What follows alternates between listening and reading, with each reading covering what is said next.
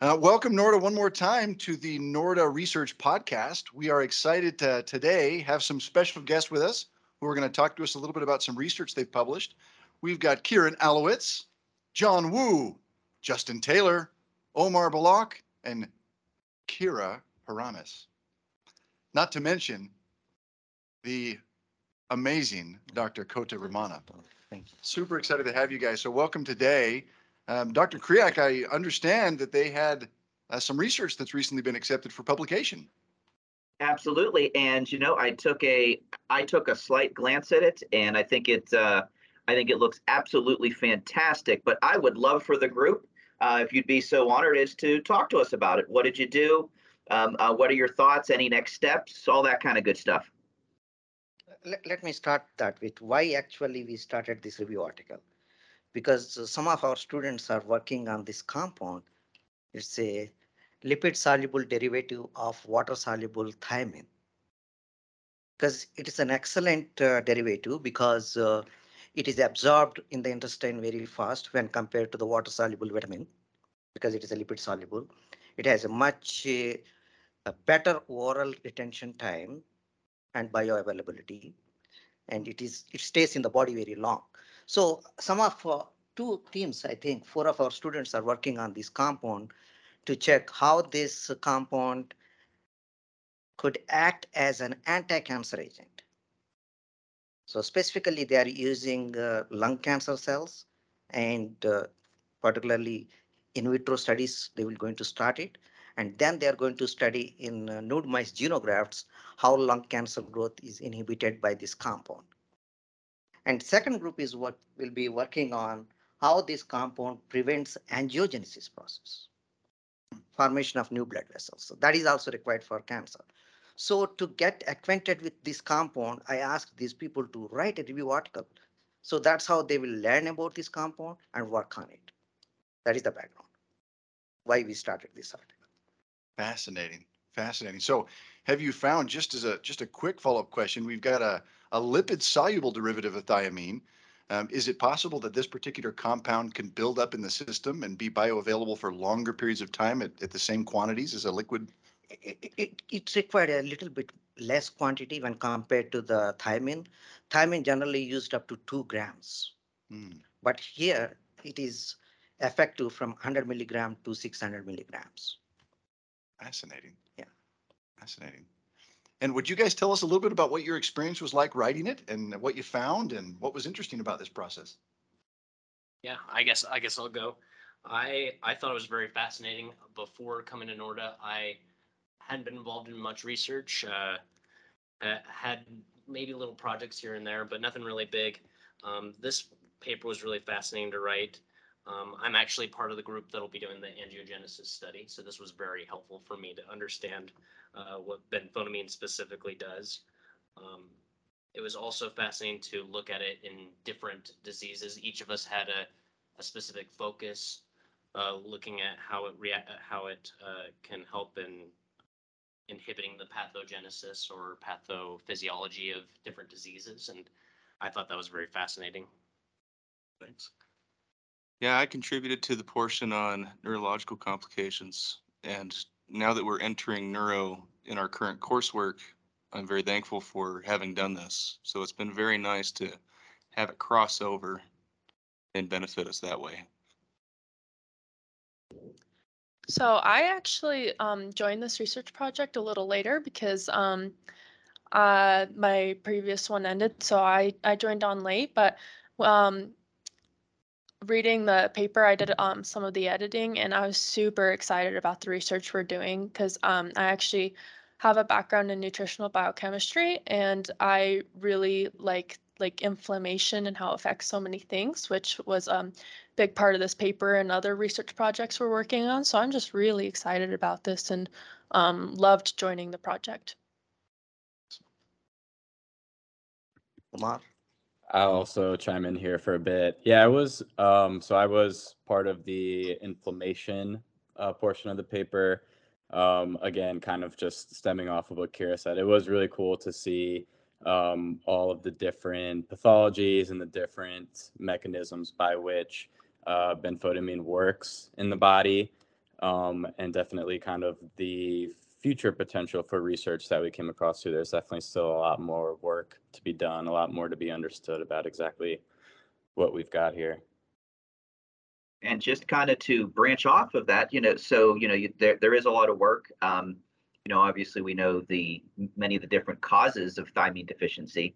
You know, can be whether it be liver disease, alcoholism, um, um, anorexia. Um, what kind of future directions do you guys see? Is you know, I mean, um, uh, your study's absolutely amazing, but you know, where might you take this, and then where might you take this next?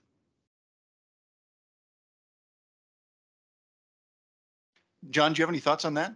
John Wu, John, John Yu? Yeah, John Yu. Um, I mean, definitely, I feel like with the relevance of like right now we're in a global pandemic, right? And seeing that part of part of what I contributed to was how benfotiamine plays a role in reducing the severity of COVID-19 and COVID-19 symptoms in patients. So like you mentioned, like a lot of those um enceph- enceph- encephalopathy and like other associated symptoms that are commonly seen in COVID-19. I feel like it definitely has a lot of potential and it plays a role in, you know, treating patients that are having symptoms like hypoxia and and reducing that. And so it's definitely an ongoing research. There isn't a lot of there isn't a lot of like research right now available about the mechanism of how benfotiamine um, impacts COVID-19. So I thought it was really interesting to see how, you know, there's a lot of extrapolation going on, how we can see how this our research right now could definitely play a role in in our current society and how definitely could help us handle this pandemic. So So for, for those of us that, that are new to the benfotiamine game here, um, would you tell us just briefly um, where, what's the best source of benfotiamine? Um, I mean, we've, we've heard of vitamin B1, thiamine, but I think most of us probably are not as familiar with benfotiamine and where it's going to be located, where we can find those types of things. Generally, you can find this compound in the roasted garlic or garlic family of uh, plants, but it can also be synthesized as S aryl derivative of uh, thiamine. It's both synthetic as well as naturally occurring, mostly in the garlic species plants. So the roasting process, does it, is it, is the heat itself part of what's converting and creating benfotiamine? Yes.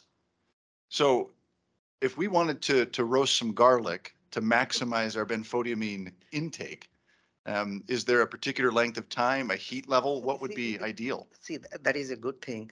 See, in India, people say that eat couple of roasted garlic before you eat food, actually. Yeah, So that will create you a digestive system, inflammation down and cools down. It is actually practicing from a number of years that, but even though we don't know what is the natural component inside, now we know what is it. interesting. So is that something you as a group, have you, have you branched into this? I know as a family, we do, occasionally we have homemade pizza night. And, and we'll take big cloves of garlic, roast them first, Right. and then place those on top of the pizza. Is that something you guys have experimented with since doing this research? I'll admit I haven't done that yet, but that's something that I definitely should do. I should have a pizza night, invite some people over. Yeah, we love our, we love our roasted garlic, but we have not uh, applied analytical methods.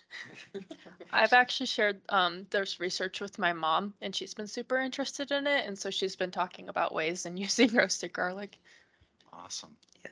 Awesome. Yeah, actually, Yes. uh, doc, Dr. Bills, I feel like you do bring up a good point. Um, I think I would be curious to see how, you know, the benfotiamine levels in garlic are affected by, you know, how long you roast the garlic, at what temperature you do it at.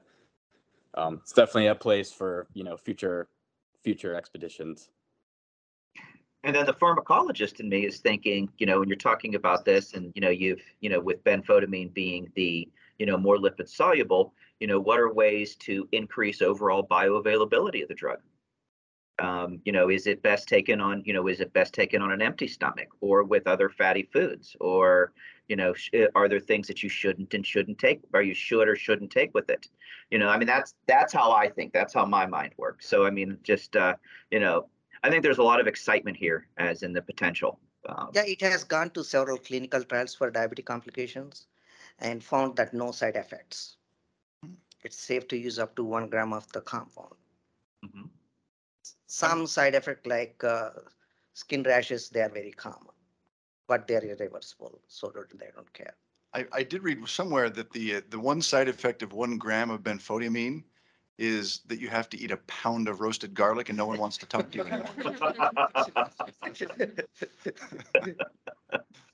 So- So one of the things that I might throw out there is, so, you know, obviously, you know, um, the group I'm sure is well aware of the difference between uh, your water soluble and fat soluble vitamins and that your fat soluble vitamins can stick around for a little longer and have a, um, have an increased risk of toxicity for overconsumption, whereas your water, whereas your water soluble vitamins, you, you don't have that risk.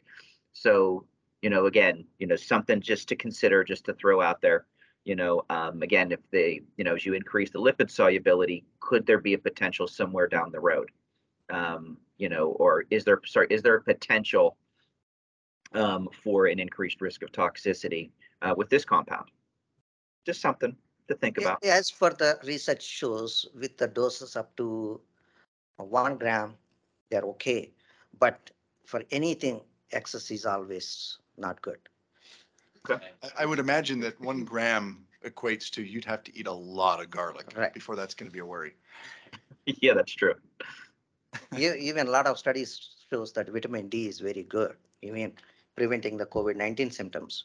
But if you take uh, vitamin D excess, it's very highly toxic, you know that. Mhm. Yeah, Yep. yeah. Like similarly, vitamin C, which is water soluble, if you take more, it is an, ant- instead of uh, antioxidant, it is an oxidant. Right. Luckily with vitamin C, you'll just, uh, well, let's just say it'll, it'll ballistically exit your body. Well, thank you guys so much. We, we just could not be more proud as a, as a Nordic community and, and seeing the, the great work that you guys did.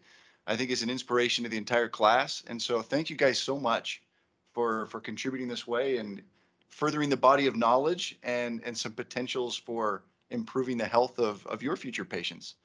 Um, I think our, our last item uh, for the day is we want to remind everybody that next Friday, I almost said Thursday, next Friday, May 13th, is our Noorda Research Symposium. And so we have four podium presentations that are queued up. Uh, we've got a lot of wonderful poster presentations, and we have a keynote speaker, uh, Dr. Jordan Jorgensen from Brigham Young University, uh, will come and, and be our keynote speaker to talk a little bit uh, about some of the underlying mechanisms of addiction. Um, so we are very excited to see you all there and have a fabulous day.